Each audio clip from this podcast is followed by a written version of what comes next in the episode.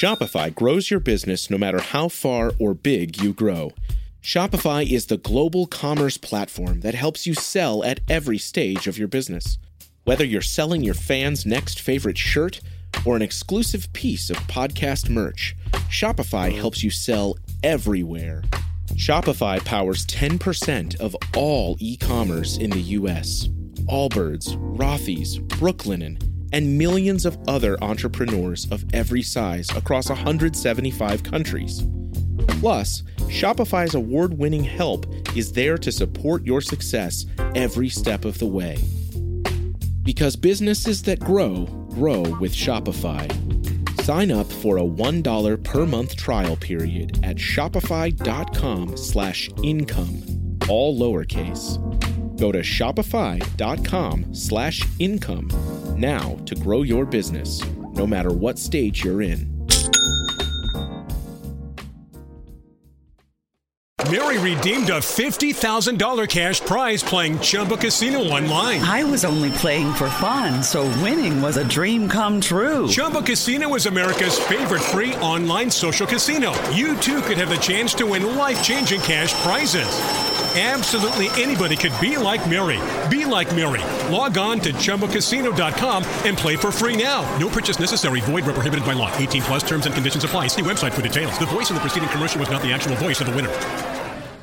This podcast contains adult themes and language, and some of the things that we discuss may be disturbing to some listeners. In this podcast, we discuss sexual assault, torture, race, and murder. Listener discretion is advised.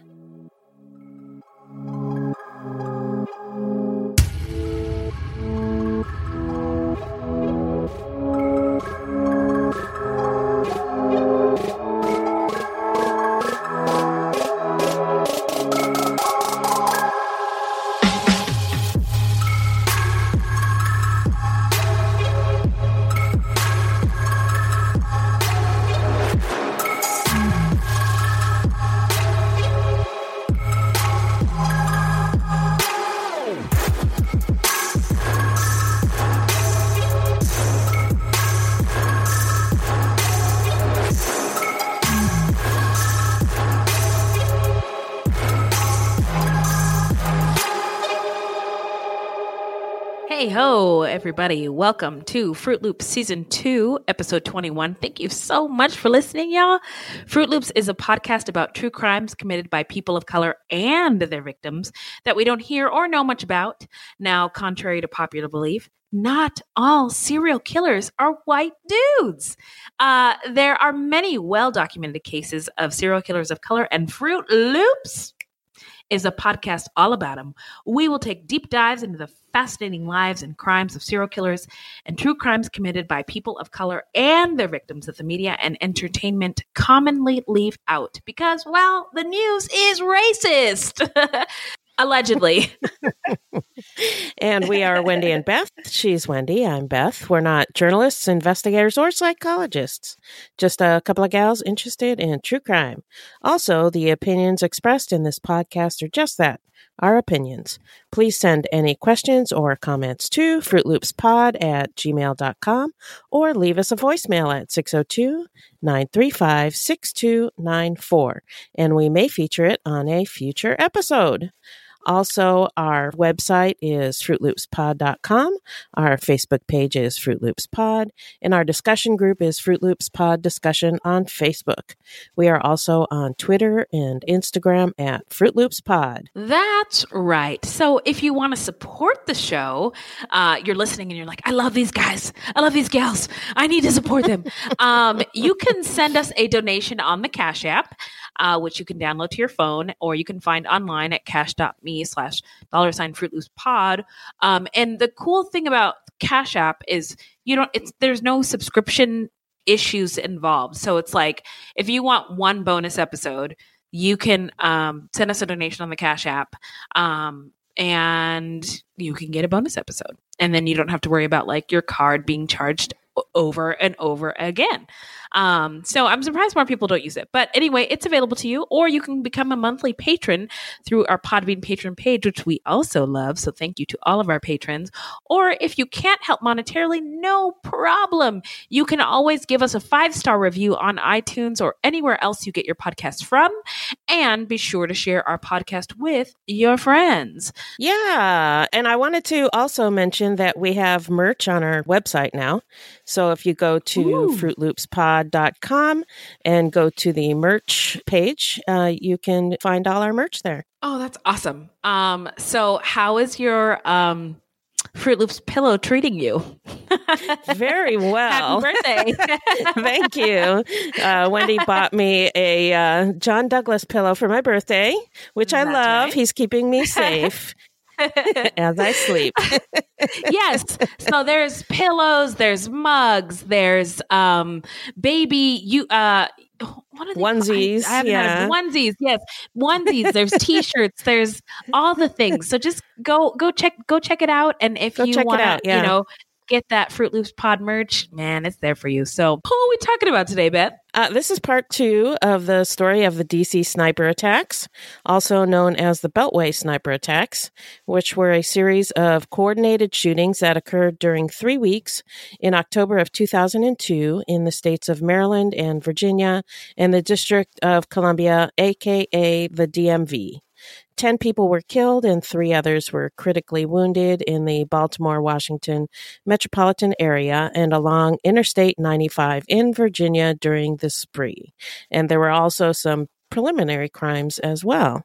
And if That's you right. are just tuning in today, go on back to part one, listen to that, and we'll meet you right back here. Yes. So how you doing, Beth? I'm doing okay. Um, so I confessed to our Fruit Loops fam in our discussion group that I got my Mhm. Ancestry.com DNA results back, and it did not show any African ancestry. Oh, I can't tell you how bummed out I was to get that uh, information. But Yeah. here's something I didn't know after I got that information, and I should have done my research beforehand, but I didn't. Not Okay. all DNA tests are the same, or not all companies are the same. No. After looking into it some more, uh, it seems like Ancestry.com is better for people who are looking for relatives. Like if you if you don't know who your relatives are you're adopted or i don't know maybe your dad was a bit of a whore. Anyway not necessarily for detailed information about uh, their heritage uh, they base their results, which they call estimates, by comparing your DNA with a pool of DNA of folks from different areas. So, um, if you know, there's a lot of people in Sweden that have this DNA, then they estimate that you're from Sweden. Um, anyway, if there isn't a lot of DNA information in their database about a particular people, uh, Mhm. like say Africa, it just Right. won't show up.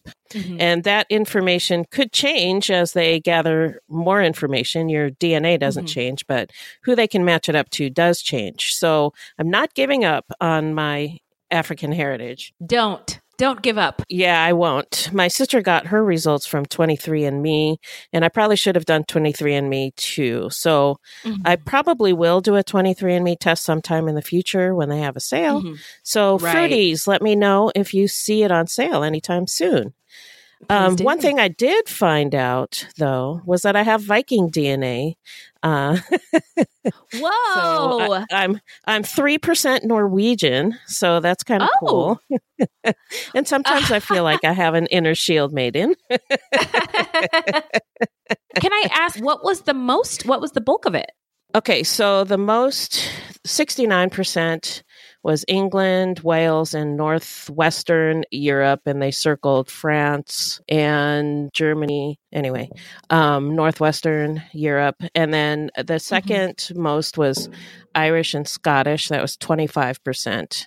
And then Okay. 3% Swedish and 3% Norwegian. Oh, okay, okay. Um, yeah, no, I think I think that the the ancestry thing is is is fun.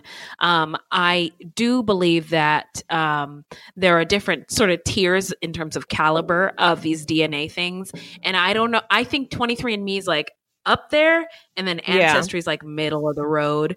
And so yeah, I I think, that you would think probably get much better, more satisfying results with 23. from 23andMe. Yeah, I think Mhm. ancestry.com is probably the best for if you want to connect with other people. Yeah.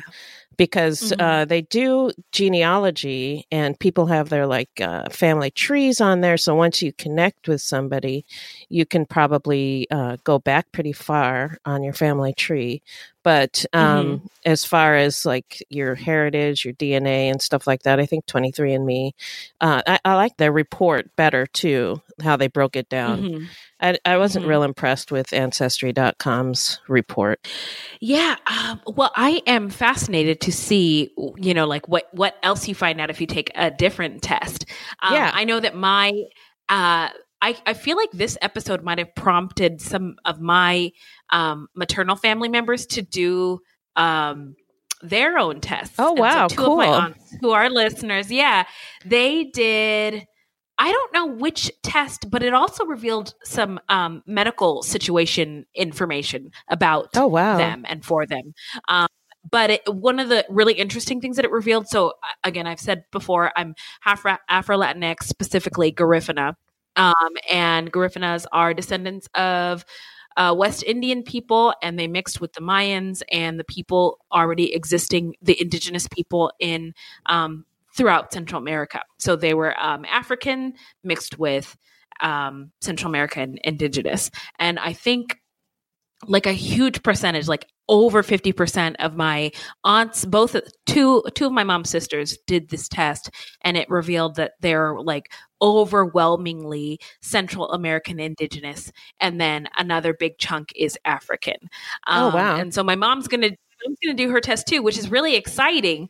Um, but it just, uh, is, it's, I, man, when when I do get that bag and I can afford to do a DNA ancestry test, I'm really looking forward to the results because of you know my Central American like family ties and also my African American ties. Like I I would like it to be as comprehensive as possible because I'd love to know where my um African American ancestors were stolen from. Yeah, yeah. So that's awesome that you got the results that you got and that your birthday has been nice and fun and you've enjoyed yourself. Yeah, I had a good birthday. Yeah. Yeah. We um we saw us today. So if you We did. um, if you are one of our patrons or Patreons, um, you will hear uh, Beth and Wendy's take on the movie Us. And boy, oh boy, was it a good movie. So um We'll just leave that there. we'll just leave it there. Just just become a patron. Come on. Um, Yeah. but um, I, I I firmly believe that if you used a different company to do this DNA nonsense, that you would get different results. And what it really means is that there's just not enough African people who are doing these tests. So there's Yeah. not enough DNA in the pool. That's what I think. Yeah. Yeah, I agree uh, completely. So no matter what the se- the test says, Beth, you still my soul sister. And um, anyway, all is well over here on the south side of Phoenix. All Um, right. The Mueller the Mueller investigation has concluded. So so uh, we we got him right. Mm, not so much. Um, very, very okay. disappointed. Let's move on. Yeah. let's move on. move on to something happier. Yeah. Oh, I know. How about some listener letters? Save us, angels. There we go. There they are. Oh, thank you. Thank you. so, what do you got for us, Beth? Uh, Jeannie on Facebook messaged and said, Hey, ladies, love the podcast. I'm from Baltimore. So I heard about you guys from Affirmative Murder, and I haven't missed an episode. Good vibes and keep up the great work. Thanks, Jeannie. Yeah, we love our play cousins over there at Affirmative Murder. Yeah. They're great. They're really funny. And Yeah, they tell thanks, stories that we've Murder. literally never heard before. So, Right. yes. Yeah. And then we have a new patron, TJ, uh, who said, So dope. This has become one of my top podcasts to listen to.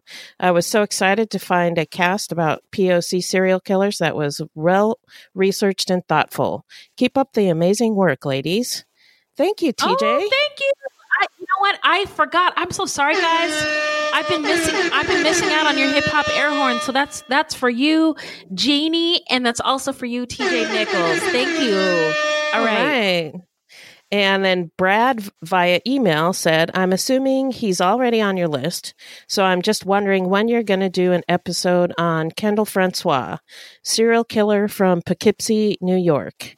He was actually a hall monitor at my middle school when I went. Oh no. Uh, I heard one other podcast cover him, but I'm certain you can do a much better job. Keep up the good work. And Thank you, thanks, Brad. Yeah. By the way, I've never met a I've never met a black guy named Brad, so I'm assuming uh, Brad is is a uh, wonderful white gentleman. So thank you, Brad, for listening to our show.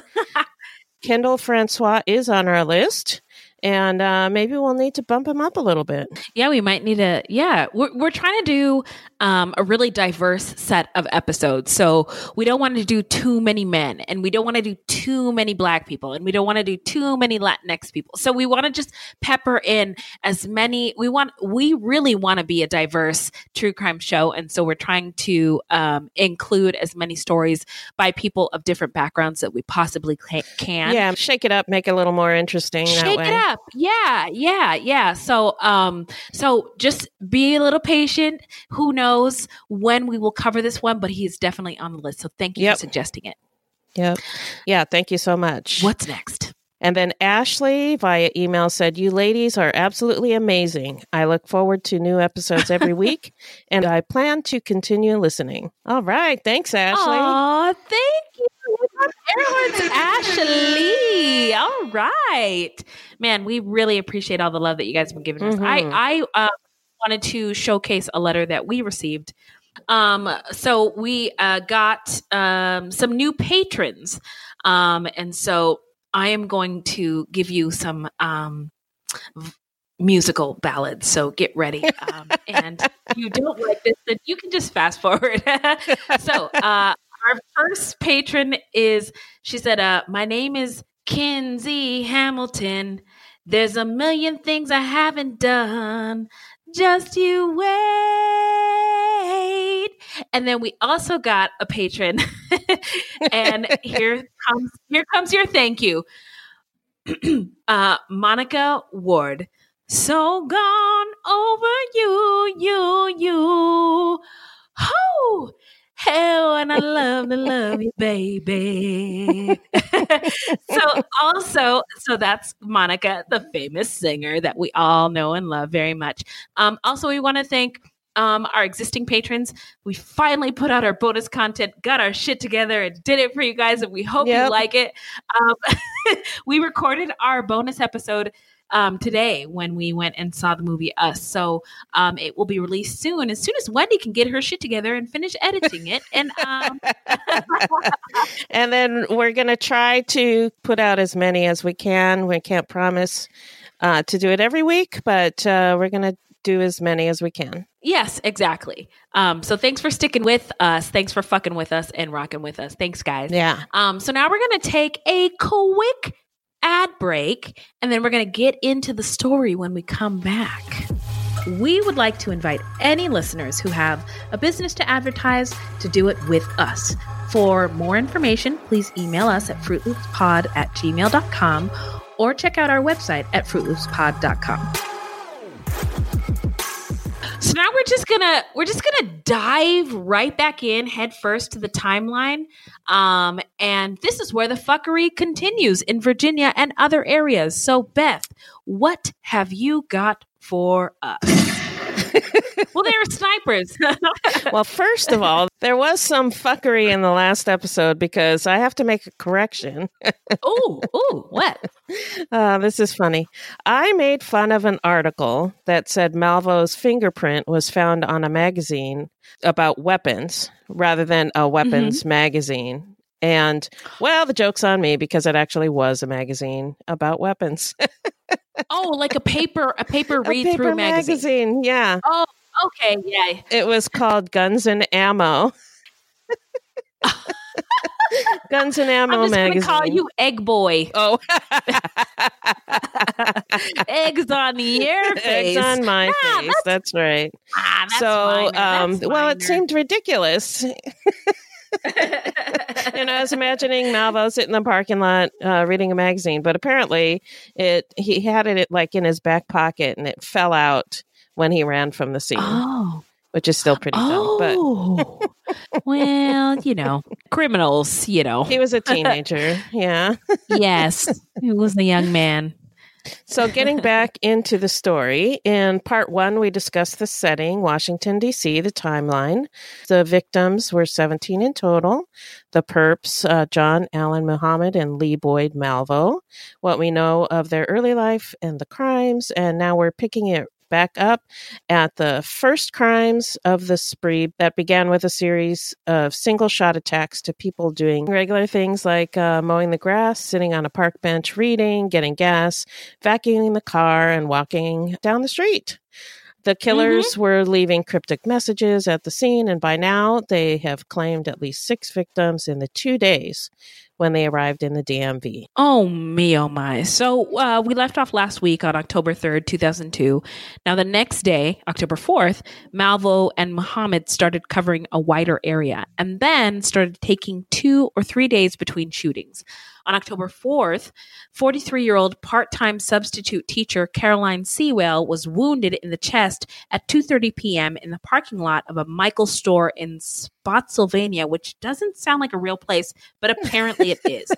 While she was putting her purchases in her minivan, as she was closing the car door, she felt pain in her back and heard something hit her car. She realized that she had been shot and fell to the ground. A bullet pierced her lung, diaphragm, and liver, but she survived. Ballistics later tied the bullet that was removed from her body to Muhammad's Bushmaster rifle. By this point, hundreds of journalists had converged to cover the unfolding events. School officials reassured the public that they were taking every measure possible to protect children by tightening security and canceling all outdoor activities. And on October 7th, Montgomery County, Maryland police held a news conference to announce that police officers had been posted at schools for protection.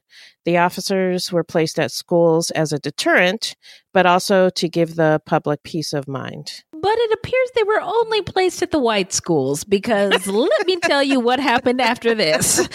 Uh, shortly afterwards, at 8:09 a.m., Iran Brown, a 13-year-old student, was shot in the chest and critically wounded as he arrived at the Benjamin Tasker Middle School in Bowie, Maryland. Um, now, Brown's name was initially concealed from the public because he was a minor, but, but later it was revealed.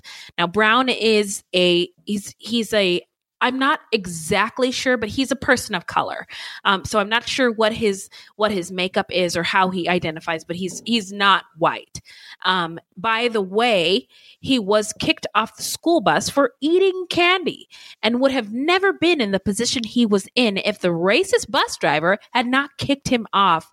So, hello, and uh, welcome to Culture Corner with Beth and Wendy. This is an example of over policing of black and brown kids for doing regular, schmegular, degular ass things. One source said that the school bus rules must have been really strict. Oh my god, they said. Guess what color the those podcast hosts were. Hmm. Um, but I'm convinced that they were actually just racist and saw the one black and brown kid breaking the rules, given his skin color and his actions, and felt it to be unacceptable and worthy of harsh punishment. Bias is dangerous, very dangerous. And unfortunately, when a group of white kids are playing, it's seen as just playing, harmless playing. They're having fun.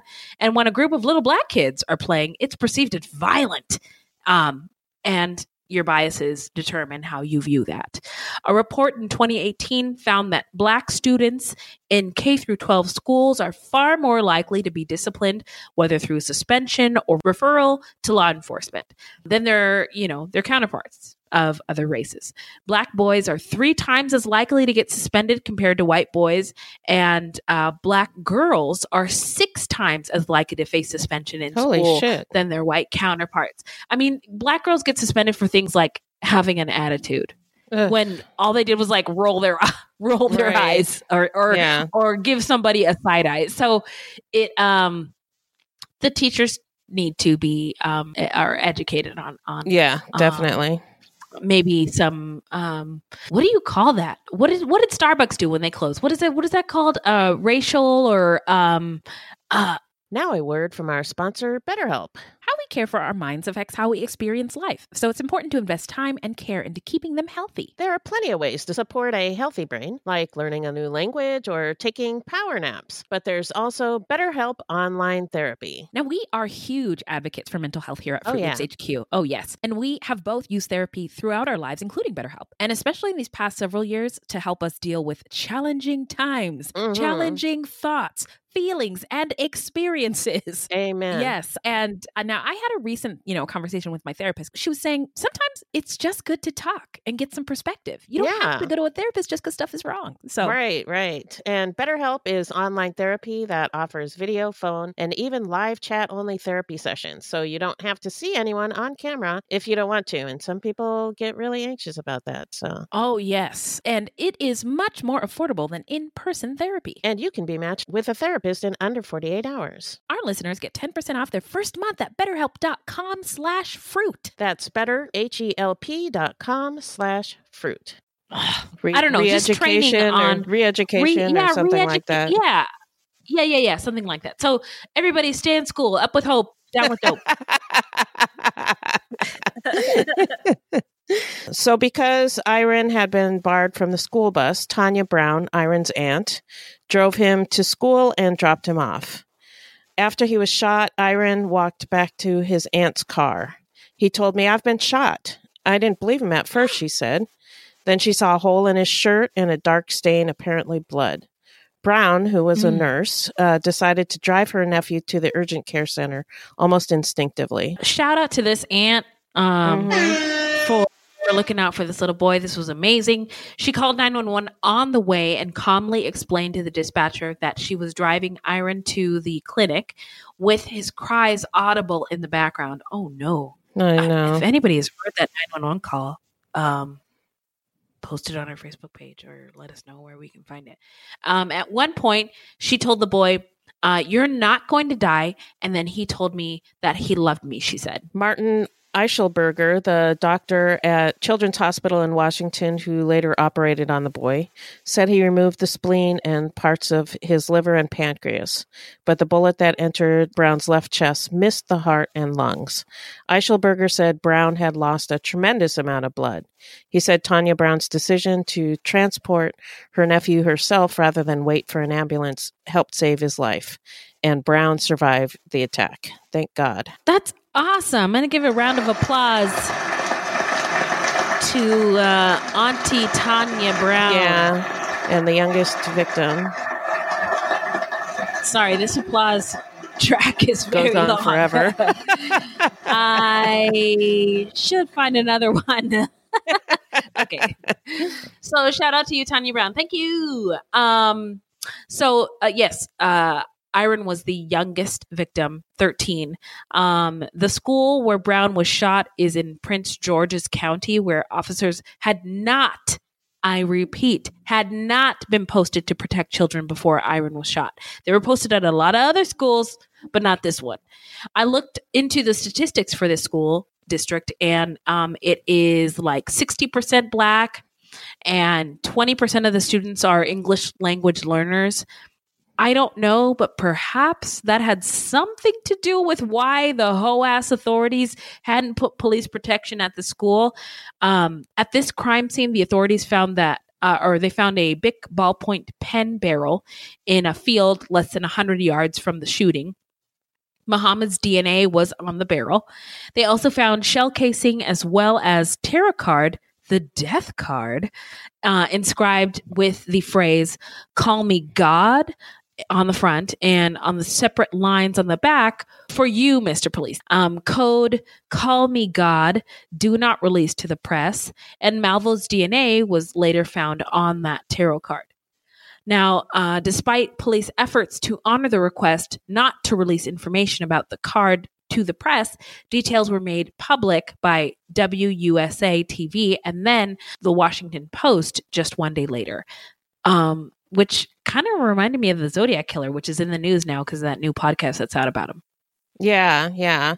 Um, I watched a documentary about this, and it seemed like the the press was leaking a lot of information, and they were all up in the police's business on this case, and uh, mm-hmm. they could have could have messed some things up. And I, I suspect that probably Iran's name was released by the press when they weren't supposed to. I don't know, but um, apparently they were all I, up I in everybody's business. Yeah. Yeah. Yeah. Well, so this was 2002 and so um we had 9/11 not uh, maybe a year earlier, right? That was that was 2001, 9/11 2001. Right. Right. So now we're October 2002 and I think everybody was just on like like do you remember the colors they alert. had on the news? Oh, Everybody oh, yeah. was like, we were we were in a state of red at all times, all or like time, a state of yeah. orange at all times. And so this just kind of this everybody was freaking out. Fire. Yeah. Everybody was freaking out. Yeah. On October 8th, a Baltimore police officer encountered Muhammad, who was sleeping in his uh, caprice while parked at a service station. The officer ordered Muhammad out of the car, but let him go after Muhammad produced a Washington state driver's license. This was the third encounter Muhammad had with the police during the crime spree. He had also been questioned two other times, but let go because there was nothing showing he had any warrants, and the car was registered to him, so they let him go. And none of these mm-hmm. encounters held any particular significance to the police officers at the time. They basically just thought he was a homeless guy living out of his car, which he was.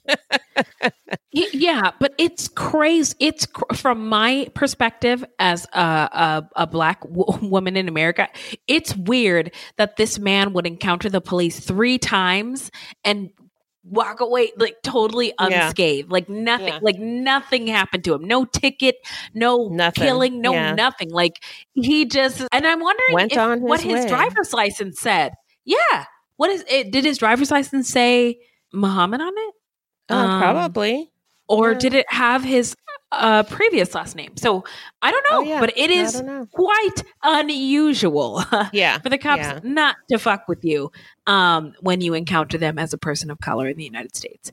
On October 9th at 8:18 p.m., 53-year-old civil engineer Dean Harold Myers was shot dead while pumping gasoline near the city of Manassas. Ballistics later established that the bullet that killed him entered behind his left ear and then fragmenting came from John Muhammad's Bushmaster rifle. The wound was consistent with a bullet fired from a high velocity rifle. Officer Stephen Bailey responded to a Bob Evans restaurant across the street from the shooting and began stopping cars as they left the parking lot in order to question the occupants. He stopped a Chevrolet Caprice with tinted windows and asked the occupant, who he later identified as John Muhammad, if he had heard or seen anything. Muhammad responded that he had not seen anything, and the officer let him proceed on his way. On that parking lot, the police found a map of Baltimore. The fingerprints of both Muhammad and Malvo were later found on that map. Now, what one other thing I wanted to mention uh, was that they were looking for two white guys in a van, mm-hmm. a white van, because a couple of eyewitnesses at a, a few different scenes had seen mm-hmm. a couple of white guys in a white van driving off. And the mm-hmm. profilers mm-hmm. assumed that this was a white guy. So, um, yes, um, that's probably why uh, there wasn't any red flags when when they stopped him because they weren't looking for a black guy. They were looking for a white guy. They weren't looking for a caprice. They were looking for a van. So yeah i guess in the context of this um this uh terrifying um ordeal they were looking for a white guy. But i i still don't think that um police who had the opportunity to pull over a person of color um would be like, we're just looking for white guys right now. So I'm, I'm just gonna let you go. Like I just, I don't, I don't, I don't understand. It's, it's like, baffling this is to an, you. this is an Yeah. enigma. This is baffling. This is an, yeah, what the fuck? is enigma the white the right word? I don't know. This yeah. it just seems weird. Like it doesn't matter what's going on in the world. They still, um, if they hassle, can catch hassle people of color. catch yeah. or hassle people of color, then they will. So, um, but uh, yeah, another police encounter. Are you fucking kidding me? So on um on the morning of October 11th, um, at 9:30 a.m., 53-year-old businessman Kenneth Bridges was shot dead while pumping fuel near Fredericksburg. And on October 14th at 9:15 p.m., 47-year-old Linda Franklin, an FBI intelligence analyst, was shot dead in a covered parking lot at a Home Depot in Fairfax County, Virginia. By this point, gas stations had begun to put tarps up to conceal their customers. Whoa. Yeah. Malvo and Muhammad, yeah, extreme measures. Malvo and Muhammad did not commit any more shootings for five days. On October 19th at 8 p.m., Jeffrey and Stephanie Hopper were leaving the Ponderosa Steakhouse in Ashland. They had traveled south from Pennsylvania and had deliberately avoided stopping for gas in the Washington, D.C. area because of the rash of sniper shootings. As the two Mm. walked to their car, Jeffrey Hopper heard an enormous explosion and realized that he'd been shot in the stomach. His wife Oh Stephanie God. called out to passerby who phoned an ambulance. After extended hospitalization, he survived. Whew. But he lost most of his stomach and part of his pancreas. The ballistics examination revealed that the bullet taken from his stomach had been fired from John Muhammad's Bushmaster rifle. In a wooded area across from the Ponderosa, the police recovered a shell casing and a cinna raisin bag. Yeah, I don't Um, know what that been but some snacks. yeah, Um, well, I mean, maybe they were eating snacks. I don't know. yeah. Um, both Malvo's fingerprints and Malvo's DNA were found on the cinna raisin bag. and tacked to a tree was a Ziploc bag with a note inside. Malvo's DNA was on the Ziploc bag. The note bore the words, For you, Mr. Police, call me God. Do not release to the press. On the back was a further note which referred to phone calls that had been placed to the police and to a priest in Ashland. Those calls had demanded $10 million in ransom money in order for the killings to stop. That note concluded P.S. Your children are not safe anywhere at any time. The note used the words we and us repeatedly, indicating to authorities that they were looking for more than one killer. It also gave police a phone number to call to coordinate the ransom. Oh, okay. Well, on October 21st, Richmond area police arrested two men, one with a white van outside a gas station. The men turned out to be illegal immigrants with no connection to the shooter, and they were remanded in the custody of what was then the Immigration and Naturalization Service, which subsequently deported them. That's awful. Yeah. Yeah. The next day, October 22nd, bus driver Conrad Johnson, 35, was shot at 5:56 a.m. while standing on the steps of his bus in Aspen Hill, Maryland. Johnson later died of his injuries. Oh, no. Yeah. While no shootings occurred on October 23rd, on that day, ballistics experts confirmed Johnson as the 10th fatality in the Beltway shootings. With the murder of Conrad Jackson, the killings in the Washington area suburbs came to an end. I just gotta say, I, I it's um it's interesting. So I'm like watching. The, I just watched the Atlanta Murders new documentary that was on TV this weekend, Uh huh. and it took 16 murders of 10 black kids for people to take action. Now this is obviously a different time, um, but boy, oh boy, were the police on it. I mean. They didn't. They they were not gonna let this go on for for for much longer. Yeah. So- yeah. I just think it's I just think it's interesting. Just comparing the two. Yeah. Mhm.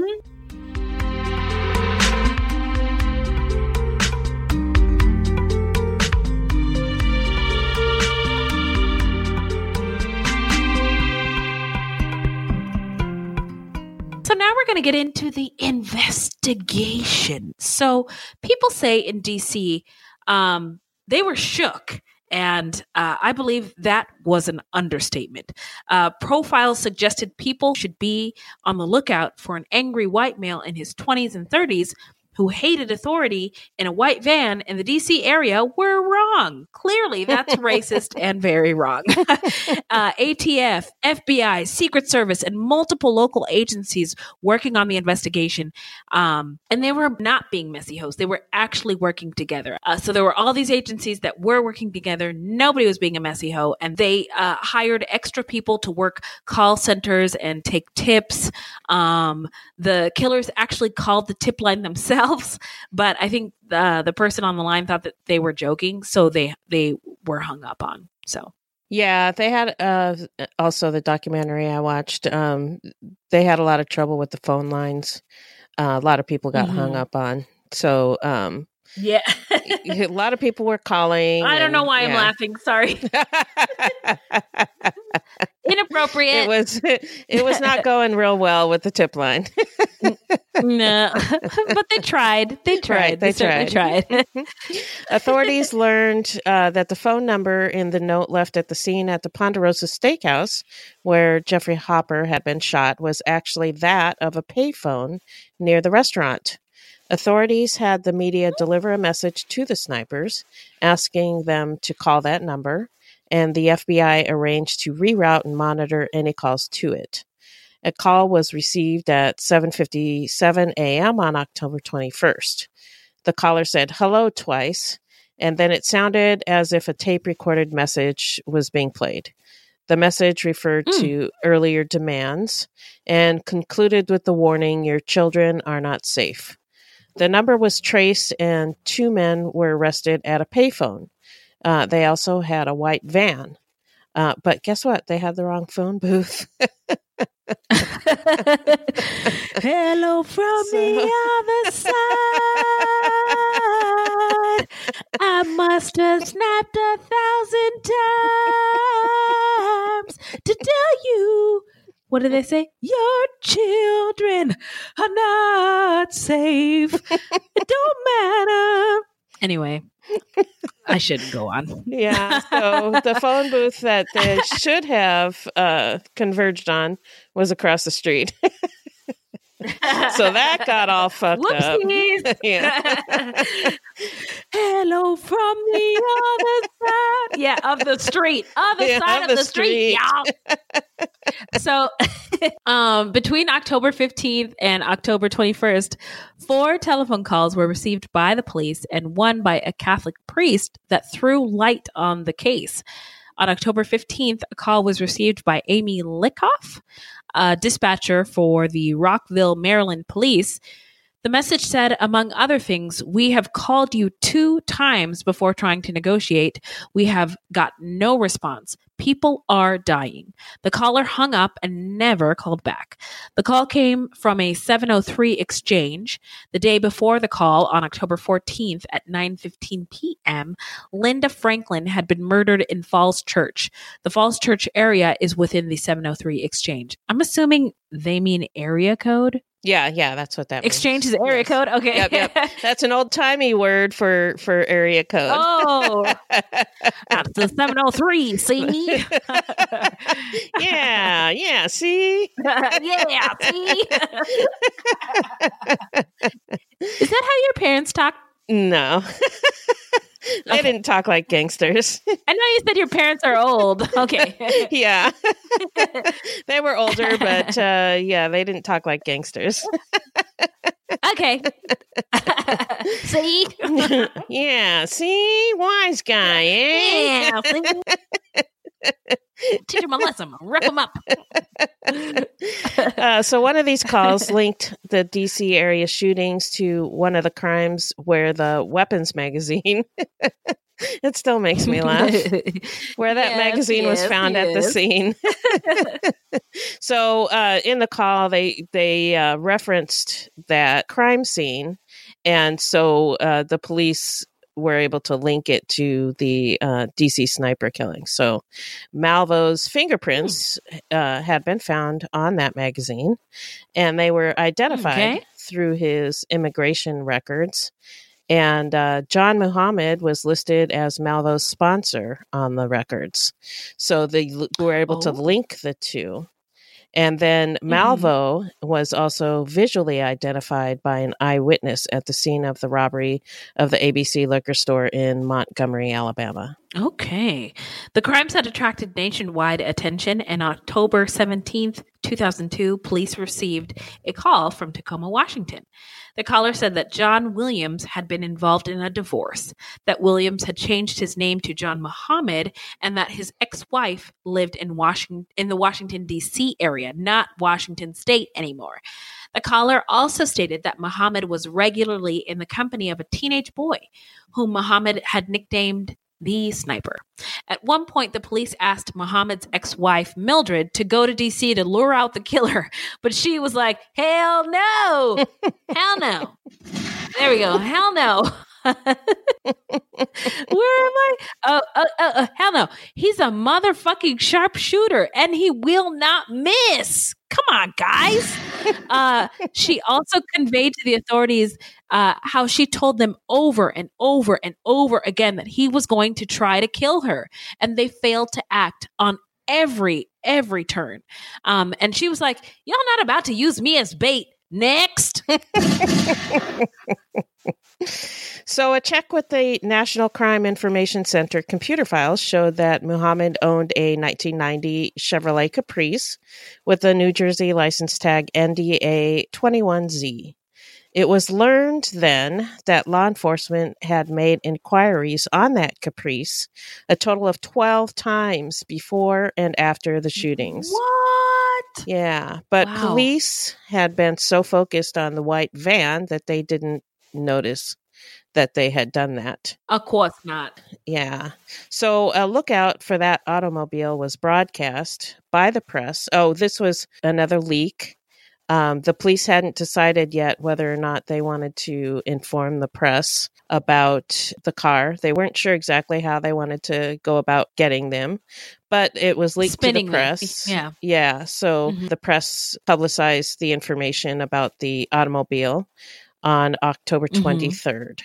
And soon afterwards, Muhammad's car was spotted in a rest area off a Maryland highway by a man who called 911, and police arrived within minutes. So now we're going to get into the arrest and the trial.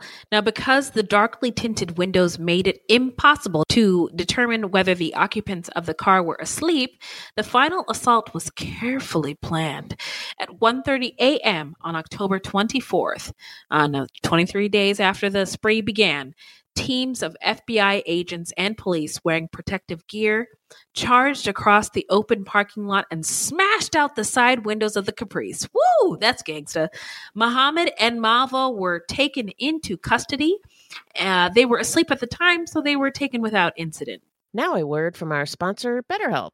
How we care for our minds affects how we experience life, so it's important to invest time and care into keeping them healthy. There are plenty of ways to support a healthy brain, like learning a new language or taking power naps. But there's also BetterHelp online therapy. Now, we are huge advocates for mental health here at Oh, Fruit yeah. Loops HQ. Oh, yes. And we have both used therapy throughout our lives, including BetterHelp. And especially in these past several years to help us deal with challenging times, Mhm. challenging thoughts, feelings, and experiences. Amen. Yes. And uh, now I had a recent, you know, conversation with my therapist. She was saying sometimes it's just good to talk and get some perspective. You don't have to go to a therapist just because stuff is wrong. So Right, right. And BetterHelp is online therapy that offers video, phone, and even live chat only therapy sessions. So you don't have to see anyone on camera if you don't want to. And some people get really anxious about that. So Oh, yes. And it is much more affordable than in person therapy. and you can be matched with a therapist in under 48 hours. Our listeners get 10% off their first month at betterhelp.com slash fruit. That's better, H-E-L-P dot com slash fruit. Did you know one out of six couples struggle with infertility, including old Whitey and me? Seriously, that is a staggering statistic Yeah. that most people don't know or aren't ready to talk about. We need good data and information about our bodies in order to have informed conversations with our doctors and make the best decisions for ourselves and our futures. Good data and information about our bodies is crucial when it comes to our body autonomies, especially in the year of our Lord 2022. Mhm. And that's why modern fertility was created. It's an easy and affordable way to test your fertility hormones at home with a simple finger prick. Mail it in with a prepaid label, and you'll get your personalized results within 10 days. Traditional testing can cost over $1,000, but Modern Fertility gets you the same info at a fraction of the price. And if you go to modernfertility.com slash fruit, you can get $20 off your test. Also, and this is really cool, Mm. if you have an HSA or an FSA, you can put those dollars towards modern fertility. Wow, that's Yeah. amazing. Now, if you want kids today or in the future, never or are undecided, it's important to have clinically sound information about your body, which can help you make the decision that's right for you. Right now, Modern Fertility is offering our listeners $20 off the test when you go to modernfertility.com slash fruit. That means your test will cost $179 instead of the hundreds or thousands it could cost at a doctor's office. Get $20 off your fertility test when you go to modernfertility.com slash fruit. That's modernfertility.com slash fruit.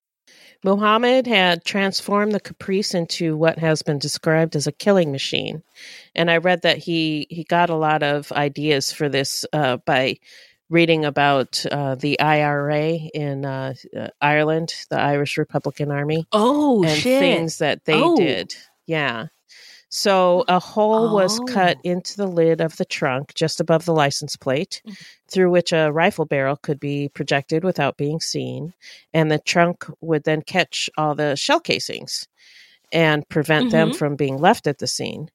And then the side and rear windows of the Caprice had been heavily tinted, as we mentioned, which they, they had not been before. They see me rolling, they hating, they hoping gonna catch me right and dirty, try to catch me right and dirty, try to catch me right and dirty. Anyway, the inside of the trunk lid, which at the time of the car's purchase had been white, was repainted dark blue, making it less visible when opened. That is really fucking smart. Um, Mhm. and the uh, the backrest of the rear seat had been modified to permit easy access into the trunk from inside the car. Uh, the backrest was split into two sections, and each could be rotated outward to permit entry into the gun port that had been created in the trunk. Wow. I Yeah. wonder where, they, but like, where did they go to? Like West Coast Cus- Customs was Xzibit involved? Was Pimp My Ride? involved? I don't know. I don't I don't know. Yeah. You remember that show? Yes, Okay. I do. Yep. Police also found a Bushmaster 223 caliber rifle, uh, the civilian version of the M16. Whoa, okay. Did your son give you any insight on that? Why they have the Um, weird names of guns? No, I I don't know. Okay. Uh, it was in Muhammad's car. All of the DC sniper victims had been hit by the uh, .223 caliber bullets. And I don't think I'm saying that gun name right, but that's how it reads on, on, on the page. Right, So, right. 223 or .223. Point- I do not I know. think it's Forgive point me. two two three. I think, but I don't. I don't know for sure. Let's go with that. Yeah. So in the Okay. aftermath of his arrest, police asserted that Muhammad had expressed some sympathy with the September 11th attacks and might have been acting out of anti-American sentiment. Later reports, which coincide with a letter he left on the scene of one of the murders, alleged that the crime spree was part of an attempt to extort 10 million from the government. Just 10 million. No big deal. Yeah. Uh, so, welcome to the second edition of Culture Corner. I feel like I that we should have maybe someday we'll get special music for Culture Corner. but um, I wanted to point out that the media and authorities find it all too easy to name any non-white person a terrorist when it comes uh, to crimes like these, uh, especially since after 9 11. But they all let uh, Dylann Roof, the Vegas shooter, Timothy McVeigh, Emmett Till's murderers commit murder, terror, terrible crimes, and terrorism. Um, but it's those words are absent from their reporting. It's like they're incapable of calling terrorism terrorism all the time, particularly when it comes to white perps. I'll admit we were sure by the reports that um, you know when we were watching following the story because everybody was everybody was on high alert after 9-11 yeah. uh, uh, uh, and uh, it, that we all assumed that it was a white at least i assumed it was a white terrorist and that i hoped that the media would call it that and you know pocs some POCs were disappointed when it wasn't that, and um, that ultimately the, the media didn't have to call it that. But there have been examples since then where they could have called it that right away, and they just did not. Um, recently, there were two Muslim women, one from the United States, the other from the UK, who joined ISIS and later wanted to return to their countries, uh, the United States and the UK. Um, and I think that there is some debate about whether or not they should be allowed to return or if they uh, have given up their rights to be um, UK citizens or US citizens. Um, I definitely think that it's worth examining why people born in countries like the United States or the UK who were probably subject to racism, sexism, xenophobia, Islamophobia, um, just because of how they looked or their beliefs or their language. Um, and and it that eventually becomes like a psychological spiritual emotional beating on a daily basis um, which doesn't feel good. And so i'm not an expert on um, islam. Uh, i know that muhammad was somewhat infatuated with those um, the perpetrators of the 9-11 attacks. But i see muslims as you know like I, I get feeling different and feeling sort of um, pushed pushed down or um, kept down or or how however discriminated that, against yeah. whatever discriminated against as a person of color or a woman or like you know i have boxes to check that make things not very easy for me. Um and uh, i i get that how alluring it might be to have a promise of acceptance or maybe um, being made to be a hero um, or um, doing something great that will make you a hero. I, I, I, I I just think that it's worth looking at. Um, yeah, you can argue that those things are alluring, and I'm just saying it's just worth looking into and talking about. These people aren't. Ugh, what were you going to say, Beth? Sorry, uh, I left right. my place.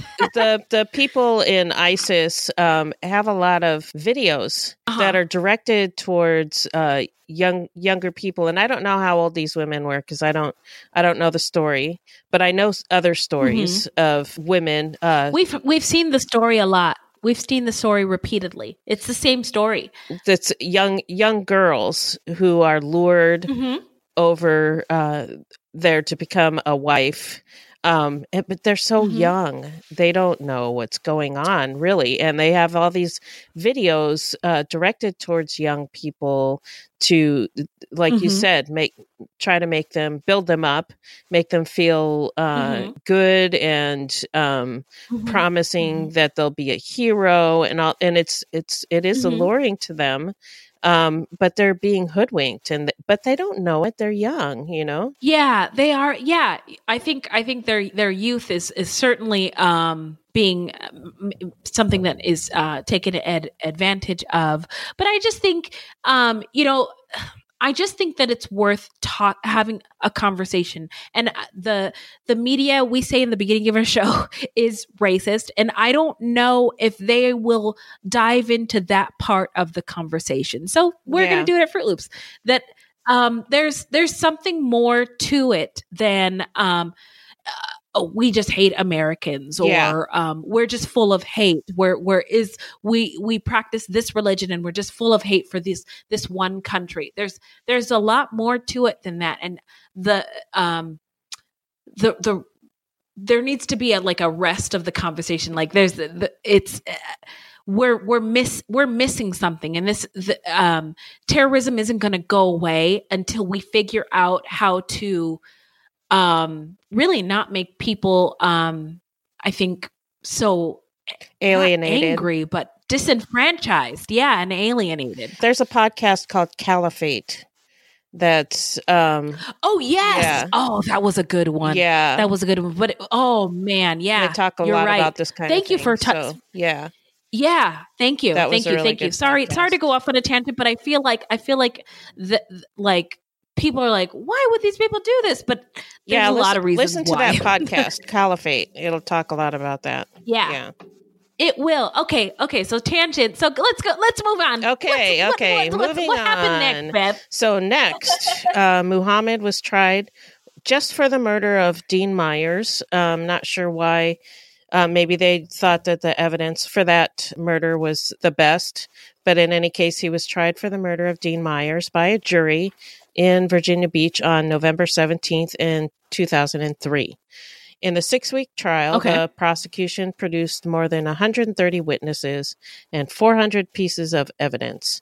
Muhammad's legal team argued that he was mentally ill at the time of his murderous rampage, a condition exacerbated by Gulf War syndrome. Oh, that's a throwback. Mhm. Remember the Gulf War? Yeah, yeah. Though their case was largely circumstantial, there was no eyewitness to prove that he actually pulled the trigger. Muhammad was convicted on all four counts against him the murder of Dean Myers, murder with intent to terrorize the government or public, conspiracy to commit murder, and finally, the illegal use of a firearm. Muhammad confounded experts and profilers because he was unique. His random choice of victims defied the labels spree, mass, or even serial killer. So they, they were actually really, really random. Uh, there were people Yeah. of all colors. There were young people. There Uh-huh. were older people. There were men. There were women. There was uh, nothing to tie these people together at all.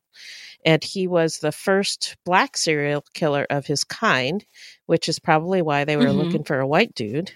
And he was Yeah. the first serial killer that we know of to operate with a juvenile apprentice. So here's what needs to happen: is the FBI needs to invite Beth and I to their uh, headquarters to help them revamp their profiling uh, situation because it is inadequate. Uh, I don't know. I, I I can't remember what I was listening or if I was watching watching a like ID show or listening to a true crime podcast, but that profiling is quite inadequate.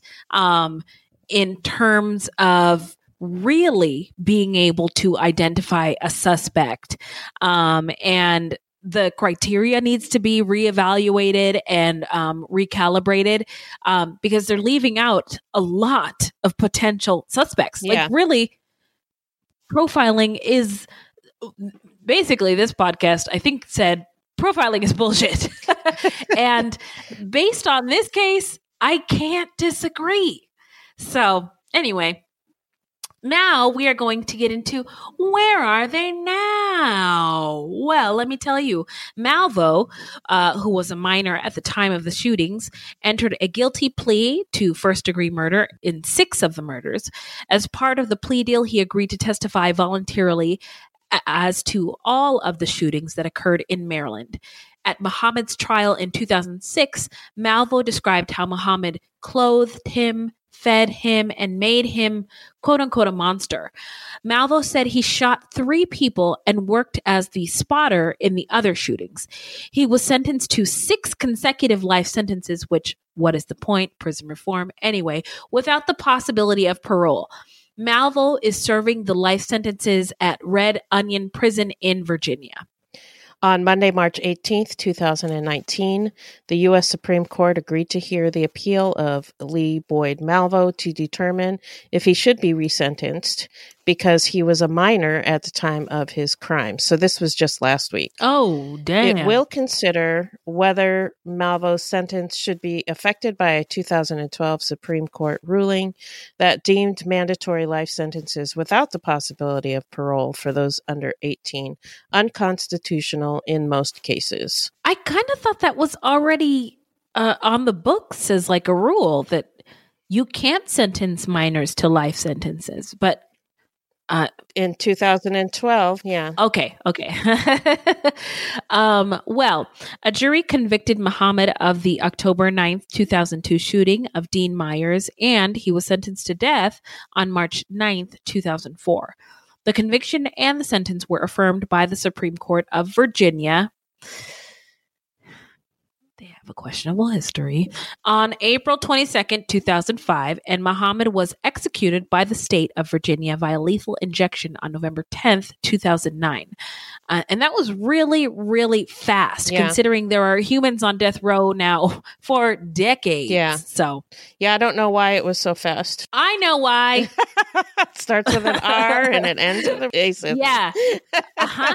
Uh-huh. Um, sometimes uh, they go on for so long because there's so many appeals. So I don't, I don't know if he just gave up or uh, if he wasn't allowed to appeal anymore. I don't know. But in any case, Also, there's the Islam. There's the is, uh, Islam um, element to it too that I think what's that? just sort of fueled fueled the fight. Well, he was he was he'd converted to converted to Islam. oh, right, right, right, And so he wasn't just black. right. He, was, also, a Muslim. Right. Right. So, So- Mildred Muhammad wrote a book in 2009 called Scared Silent, in which she claimed that her ex husband shot all of those people simply to lay the ground for another murder, her own, so that he mm-hmm. could regain custody of their three children. After their bitter divorce, some three years before the shootings, Mrs. Muhammad was awarded custody of their son, John, and daughters, Salena and Taalibah. It was in his uh, determination to get them back once and for all, she says, that he hatched his twisted plot. By murdering a great number of people all around her home just outside Washington, he would make the authorities believe that a serial killer was on the loose. He was trying to place me in the middle of all these killings so that when he finally took me out, the police would think I was just another sniper victim. It might sound bizarre and far fetched, but not if you knew John Muhammad. She repeatedly told authorities he would kill her. She got a restraining order, and once in court, he got pissed and chased her and her lawyers out of the courthouse. You have to remember Uh-huh. that he was trained in psychological warfare in the army, and he was prepared to do anything to get what he wanted. That means all these innocent people were killed just because he was trying to kill me. I still have a hard time living with that. I constantly blank out of my mind the number of people who died in my name. Mrs. Muhammad is embittered that American society refuses to regard her as one of her ex husband's victims.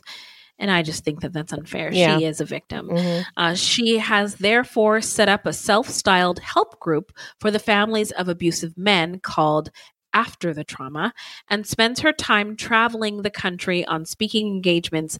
And I heard her on a podcast, and I mean, she is a really powerful woman. I heard her speak, and I was I was uplifted. I got my spirit that day. That's so nice. Yeah. yeah.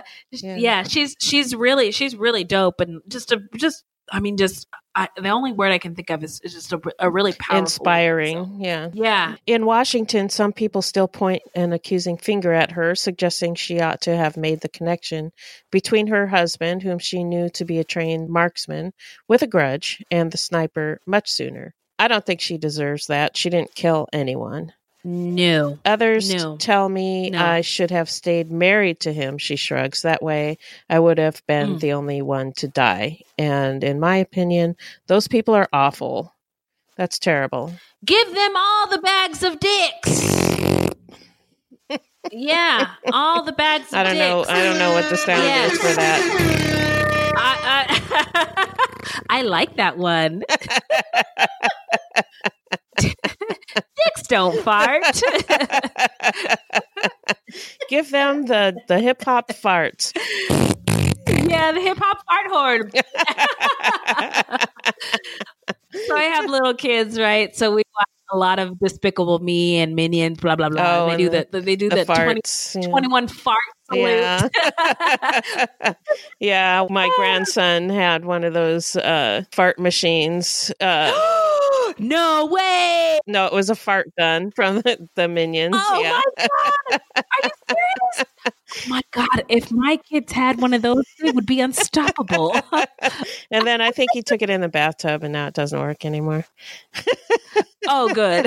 Isn't that, you know what? There are sometimes your kids' toys are so fucking annoying that you're like, would you like to take a bath with your toy? Yeah. That because you know once it goes in the water, it's not going to work anymore, and it's not going to drive you crazy anymore. It's or you're great. like, I don't, I don't know what happened to that toy when you know very well you threw it in the garbage. I don't know, sweetheart. yes, indeed. so Mrs. Muhammad no longer pays heed to such criticism. Amen, sis. You get the hip hop mm-hmm. being the strong the strongest the strongest black woman that we love you for she has totally reinvented herself and um, through her victims rights group she says she has found her true vocation she has also remarried to Ruben Muhammad, a drug abuse counselor whom she met through a website for single U.S. Muslim people. She wrote a second book in 2017 called I'm Still Standing, which she says is for the victims and survivors of domestic violence, as well as those who are in a position to help but may not know how. She reaches out through mm-hmm. the personal stories of how her family wrestled with life, death, and everything else in between. Yeah, she's she talks about how her kids are still doing good, and um, you know, she just just again, I can't imagine the weight that she has to carry around. Yeah. I heard her describe it, but I I certainly could not relate to it. But she was just like no i'm not that's that's not my burden to carry. I didn't kill those people. Yeah and, and hip hop air porn for her kids too. Yes her children her children who um they were oh, also gosh, victims when she's described they were also victim but she also describes the um turmoil that she went through when he took them from the country. Oh my god and yeah uh, changed their names. She couldn't find them. She did everything she could. She hired a private investigator, and it was difficult for her to find. Like she, what else could you have done? I yeah, don't know. Yeah, I, I don't can't know. even imagine. So, yeah, she uh, also uh, during that time she was so stressed out she lost a whole bunch of weight and yeah. Yes, she was living in a homeless shelter because um, she was spending her money trying to find her kids. She couldn't find a place to live. Um, she wasn't couldn't find couldn't find work because she was trying to find her kids. Like so, man, the things moms like we do. Yeah. Look, I like my kids a lot. I don't know. I don't know. Maybe maybe if- after a couple of days you might. yeah, maybe. Yeah, there you go. and again, I've said this before. I mean, if somebody took them, they would they would be brought back. My kids back, yeah. are please take them. I'll. Pay, I'll pay you yeah. money to take, take them back. They're crazy. yeah, they're yeah. okay, I'm, I'm totally joking, but anyway. hey.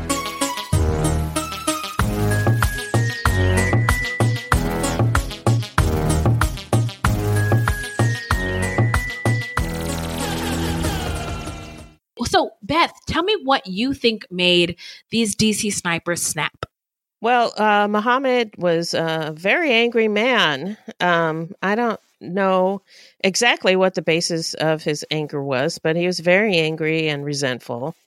He did have a mm-hmm. rough childhood, and I'm sure that mm-hmm. serving mm-hmm. in the army and uh, his PTSD didn't didn't help him.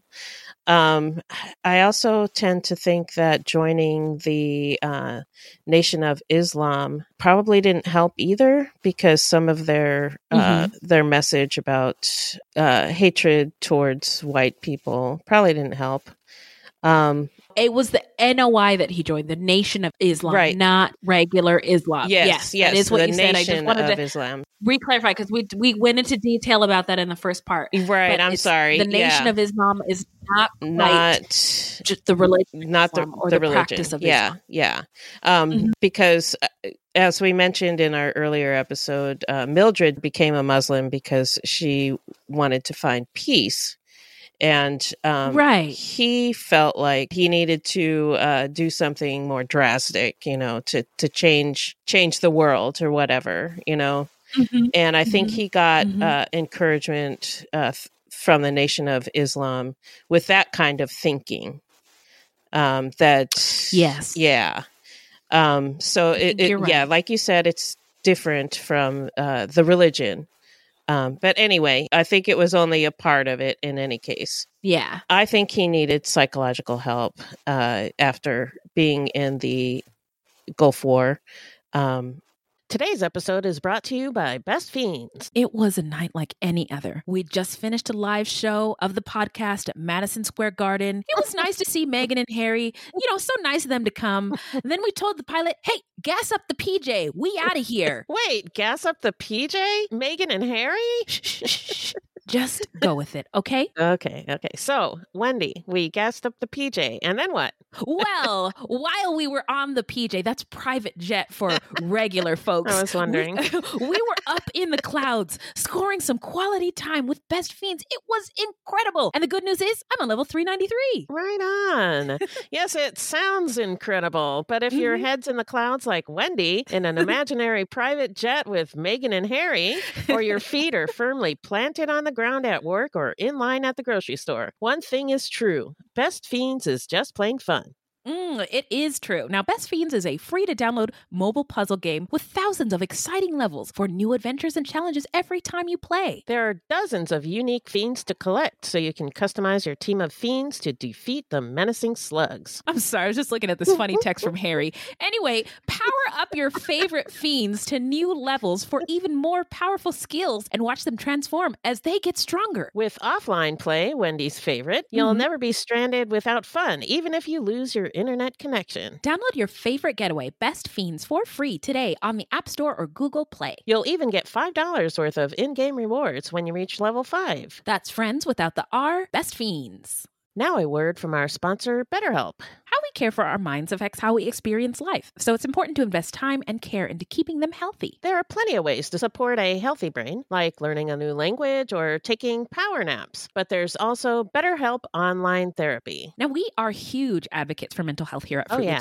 HQ. Oh, yes. And we have both used therapy throughout our lives, including BetterHelp. And especially in these past several years to help us deal with challenging times, Mhm. challenging thoughts, feelings, and experiences. Amen. Yes. And uh, now I had a recent, you know, conversation with my therapist. She was saying sometimes it's just good to talk and get some perspective. You don't have to go to a therapist just because stuff is wrong. So, Right, right. And BetterHelp is online therapy that offers video, phone, and even live chat only therapy sessions. So you don't have to see anyone on camera if you don't want to. And some people get really anxious about that. So, oh, yes. And it is much more affordable than in person therapy. and you can be matched with a therapist in under 48 hours. Our listeners get 10% off their first month at betterhelp.com slash fruit. That's better, H-E-L-P dot com slash fruit. Yeah. In that documentary I referenced, which uh, I will link to uh, in our show notes. It, it was Forensic Files, Oh, one of their episodes. Uh, they said that uh, when he came back from the Gulf War, he, he just wasn't the same. He wasn't the same guy. Um, so he Right. needed help, but he didn't seek it. And I don't know if the Army offered anything. Um, and I think that a lot of men don't seek mental help. Uh, men are taught in our society that they, they need to solve their their own problems, but sometimes you just can't. Um, in my opinion, Right. there's no shame in seeking mental help when you're having a problem. Absolutely I don't care. not. Yeah, I don't care what society says. I I think there's no shame. I think you're actually a stronger person to uh, be able to admit that you have a problem and open up to someone else because that's hard to tell a, a stranger your problems. But sometimes Right. an outsider can help you see things that are going on. Um, you can't see it because you're stuck in circles in your Mhm. head. Um, Mhm. Sometimes somebody Mhm. just needs to uh, help you with that. Help nav- help you navigate out of those Right, circles. right? And I think Yeah. I think uh, that's what happened to Muhammad. He got stuck in this angry, Mhm. resentful circle in his head, and it just got worse and worse. Um, Yeah. and then Malvo, he was a boy. Uh, he needed Mhm. he needed a father figure, or he he probably it didn't sound like he had any kind of relationship with his biological father, and so he was seeking a father figure. Muhammad stepped in, Yeah. and uh, hmm he probably looked up to him and and there was some Mhm. psychological abuse going on there because i read somewhere that uh he had him on a diet of like crackers and honey or something weird like that and uh Whoa. yeah he was very controlling and so Mhm. i think malvo probably would have done anything for muhammad he looked at him as a father and um he was being controlled by him so yeah that's my thoughts Yeah. what about you I uh, I appreciate all of your thoughts. Um, I think um, that uh, thank. By the way, I wanted to thank you for just sort of tapping into the mental health part of it for um, for vets. yeah Um, I think uh, being a black man in America is challenging. Period. It's stressful. You're always fighting to fit in, to be accepted, fighting to stay alive, fighting to not get shot, um, fighting to keep up uh, with your, you know, um, uh, non POC counterparts. And for some people, that is just too difficult, Mhm. too much. Even if he did kill his wife and get his kids, he still would have had felt the same Yeah. way. Like it wouldn't have. it, wouldn't have solved his problems anything. yeah No. And I think that the pressure of living as an American black man was just too much for him. And rather than seeking help for, for you know, after his military service through maybe his mosque or the VA mental health um, branch or his family, um, he broke and he snapped and he became just so angry and angry enough to self destruct and kill other people. Um, Islam is not a religion where people kill people Right, for fun. right. It's it's a religion of peace and love with nearly a quarter of the world's population.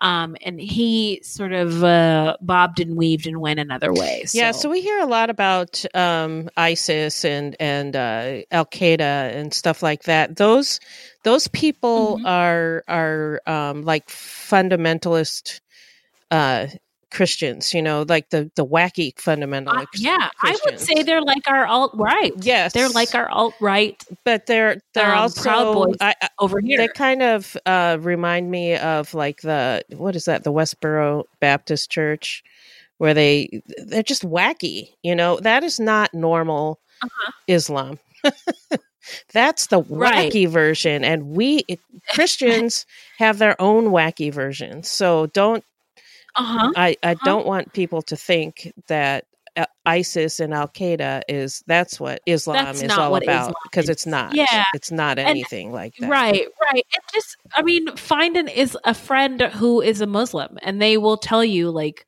no, that's, That's not, not. That's not. no. I mean, I remember when I was in high school. So, hello, w- uh, welcome to Culture Corner with Wendy and Beth. So, I was um, the vice president of the uh, multicultural club in high school. at I'm shocked. white high school. so um um but i had muslim friends and i had jewish friends and i had um uh, I, I had friends of many different religions. I can't think of any other ones right now. Sorry. um, but oh, and I had Mormon friends. Um, and, and and so uh, I didn't have any Buddhist friends, um, but I did go to a uh, a religious college and learned about Buddhism, and I really had an, uh, like appreciation for it. Like it, it's pretty dope.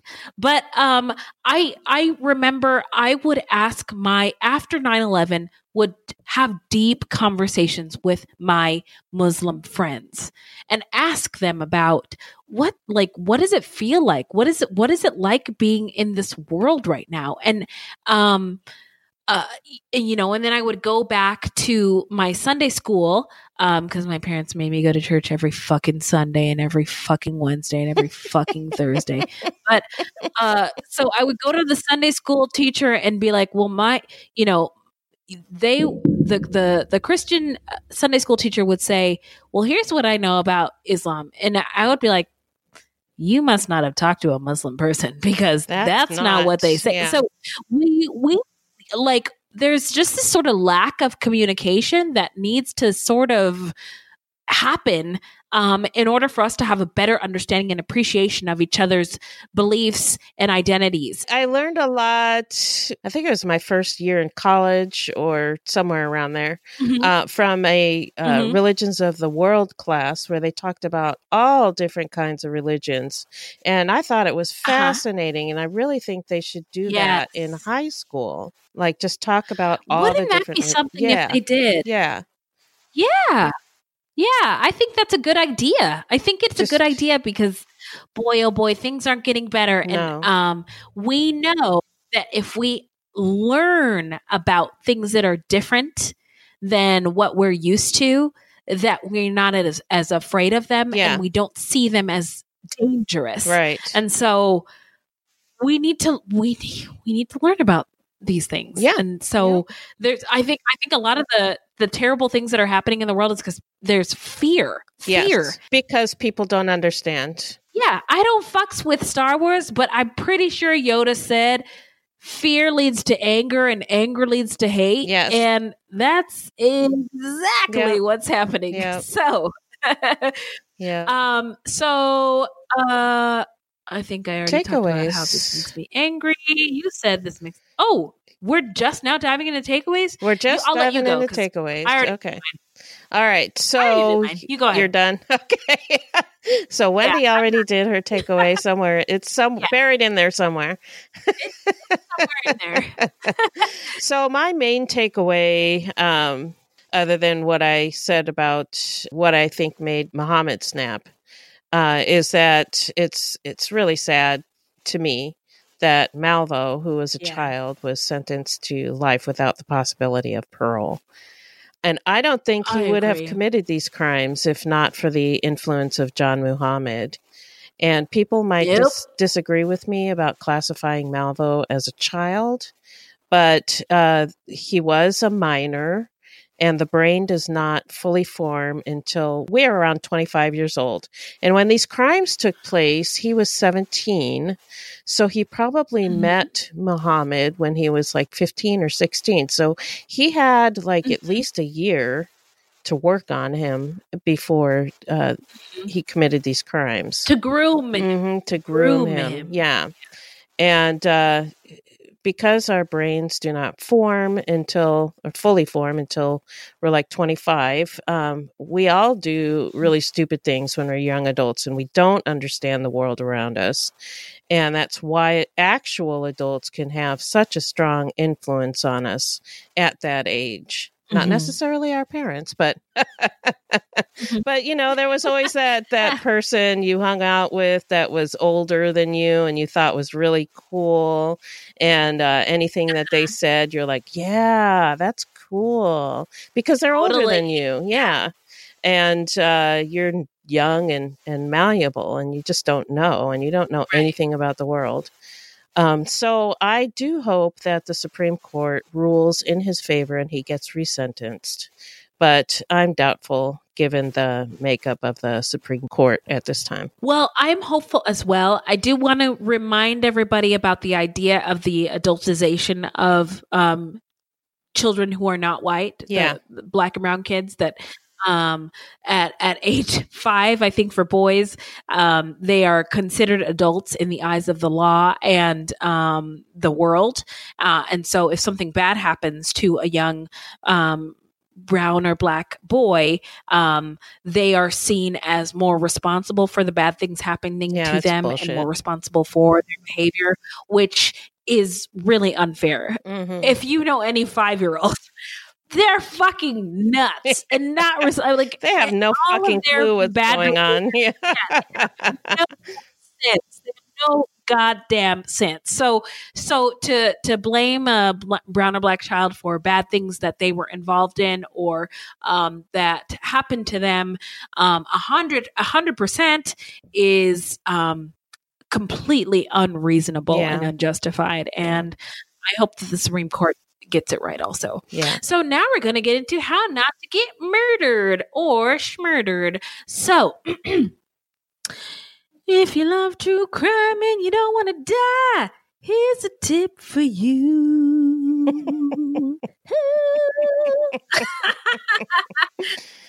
So, this segment is not intended to be victim blaming. We thought of this segment because I read somewhere that a lot of people listen to true crime because they want to know what they can do to be safer.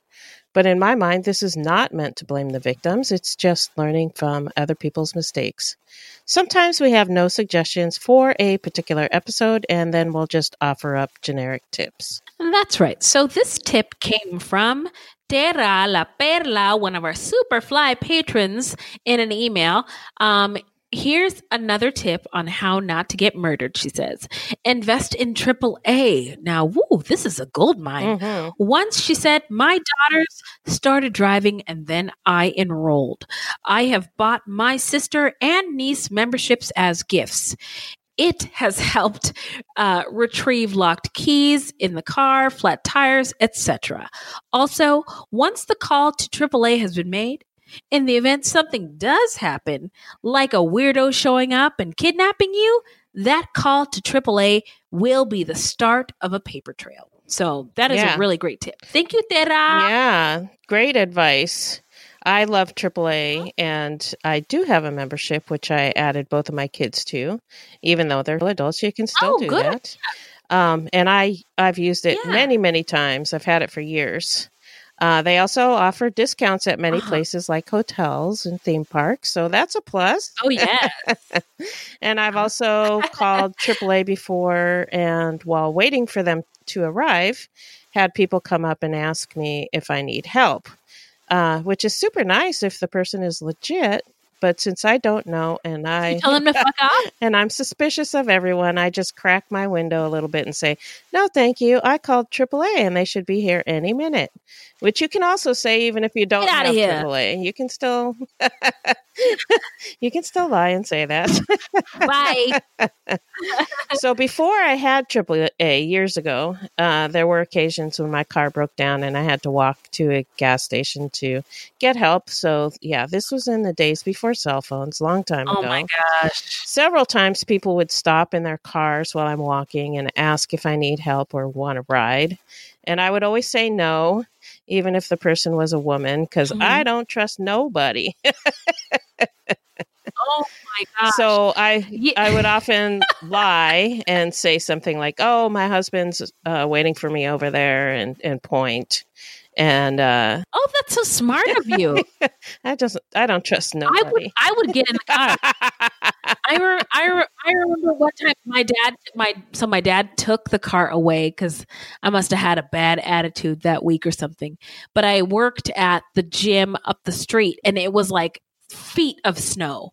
And i just started i just had to walk. So i started walking. And you know how when you're walking in snow you have to take like big ass Yeah, steps. So i'm like taking these big ass steps in the snow and and like this family pulls over and is like hey do you need a ride? And i was like fuck yeah i do scoot over and i just jumped in like not thinking but like now that i'm like super into true crime i could have yeah, died yeah, yeah, you could have, but thankfully you did not. Yeah. so Yeah, so anyway, if if that do- does happen to you, uh, just let the person know that someone's nearby or coming soon. Don't get in the car like Wendy did. And if you are in a car and somebody stops and asks if you need help, just crack the window a tiny, tiny bit, just enough so that they can hear you, but they can't get any part of them in or anything like that. Oh, yeah. Good one. Okay. Well, now we're going to get into some serial killer or true crime news. And Beth, I'm excited to hear what you have to say about this one. So, what do you got? Okay, so Denali in our Facebook group posted an article about how scientists have identified Jack the Ripper through DNA. Whoa. Oh. So he's believed to be Aaron Kosminski, a 23 year old Polish barber, and he was a prime suspect at the time.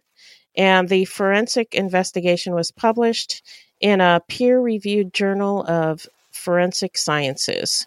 They used DNA from a shawl reportedly found at one of the crime scenes, that of Catherine Eddowes. The shawl was stained with what is claimed to be blood from Eddowes and semen from the killer. They extracted the DNA and compared it to the DNA of Eddowes and Kosminski's living descendants. This has actually been Mm. reported before. In fact, there's a book about it published in 2014. Wait, really? Uh, so this actually isn't new news. This isn't news. Well, it's not new, but uh, what is new is that this is the first time that it's been published in a peer reviewed article, which is apparently a big deal in the science world. Um, that's all I know about that. Okay. So that that is a big deal, Okay. and that's why it's being reported on now. Uh, critics of this article say that the DNA sequences were not published in the study, and that there's no evidence that the shawl was actually ever at the crime scene. And if it was, it could have been contaminated in the 131 years since the murders took place. The authors say in Oh their gosh. paper that uh, the Data Protection Act, uh, a UK law designed to protect the privacy of individuals, stops them from publishing the genetic sequences of the living relatives of Eddowes and Kosminski. So instead, they used a graphic, which they say is easier for non scientists to understand anyway, especially those interested in true crime. But the critics would rather see the um, actual DNA sequences. Uh, so, anyway, it's not 100% solved, but it is really uh, intriguing. Um, I don't know Yeah. how they would find uh, DNA from both Eddowes and Kosminski on a shawl if it wasn't at the scene, and how could it get contaminated? Strange. Yeah, so I don't know how, Yeah. but it, I think somebody should probably look at those sequences. Um, maybe not in the article, but that should be looked at to verify. Mm-hmm. Um, But the article shared by Denali also lists a bunch of other cold case crimes that could be solved by DNA. So that's pretty exciting. And uh, I'll post a link uh, to that article in our show notes. Well, thank you. Okay, so now we're going to get into the portion of our show where we shout out any content by people of color or about people of color or LGBTQ people or any true crime goodies. Okay, so um, my shout out is it's just an FYI because I haven't seen it yet because it doesn't come out until April 1st. Uh, but it's the rebooted uh, Twilight Zone. Like I said, it's Oh dropping April 1st. I can't wait. on CBS All Access. Um, and Jordan Peele will host. CBS All Access is a streaming service. They have all the CBS shows on there, plus original content, which is what I subscribe to it for. Um, I've shouted out Mhm. uh, some of their shows before uh, The Good Fight and Star Mhm. Trek Discovery.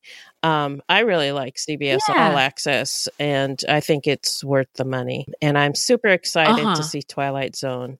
I've been uh, really impressed, like I said, with their original content, and I love Jordan Peele. So, shout out just a few more days, and it'll be on. Ooh, can't wait. Uh, me too.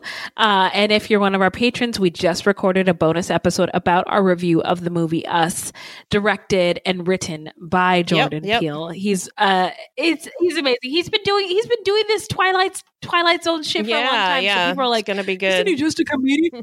Isn't he just a comedian? But like, I was telling Beth about the episode of Key and Peele where like there was like the zombie apocalypse, and but the zombies were racist, so they uh they like weren't fucking with the black people. So the black, so like all the white people were like, ah, we're not, they're like running for their lives, and the black people are like just barbecuing, like, what's wrong, guys? like, so he he I I just I just love every time something new comes out from Yeah. Jordan Peele. I cannot wait Yeah, for this me Twilight too. Reboot, and I think it's gonna be fucking Yeah. dope. So, where can the people find us, Beth? Our website is fruitloopspod.com. Our Facebook page is Fruit Loops Pod, and our discussion group is Fruit Loops Pod Discussion on Facebook. We are also on Twitter and Instagram at Fruit Loops Pod and links to our sources will be in our footnotes. If you want to support the show, you can send us a donation on the Cash App, which you can download to your phone or you can find online at cash.me forward slash dollar sign Fruit Loops Pod, or you can become a monthly patron through our Podbean patron page. This will help us pay for things like our website and pod hosting. There's no minimum and no commitment. Even a dollar would help. So, this is a weekly podcast, and new episodes drop every Thursday. So, until next time, look alive, guys. It's crazy out there.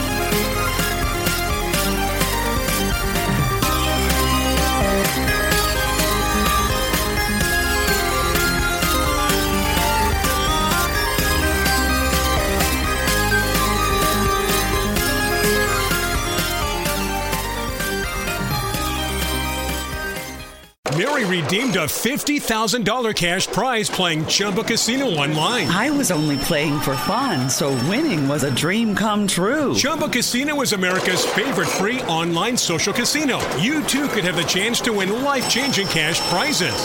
Absolutely anybody could be like Mary. Be like Mary. Log on to ChumbaCasino.com and play for free now. No purchase necessary. Void where prohibited by law. 18 plus terms and conditions apply. See website for details. The voice in the preceding commercial was not the actual voice of the winner. From DNA testing to the Dixie Mafia, Crime Capsule brings you new stories of true crime in American history. I'm your host, Benjamin Morris. Join us for exclusive interviews with authors from Arcadia Publishing, writing the hottest books on the most chilling stories of our country's past. You can find us wherever you get your favorite podcasts or on evergreenpodcasts.com. Crime Capsule History so interesting, it's criminal. 3 a.m., the comedy horror podcast that holds weekly gatherings around the campfire. Let me tell you what you're going to get. You're going to hear stories about demonic possessions, prison stabbings, skinwalkers, glitches in the Matrix, cult leaders, missing 411, night marchers, Operation Paperclip, Mesopotamian devil worship, and so many monsters it'll give Kanye West a runaway for his money. Pop and meme culture also aren't off topic. A camp where laughs and scares are constantly competing for first place. We're just a group of friends trying to bust each other's balls, find the best stories, and expand the circle in the process. 3 a.m., the comedy horror podcast, not for the faint or fragile of heart. Let's go.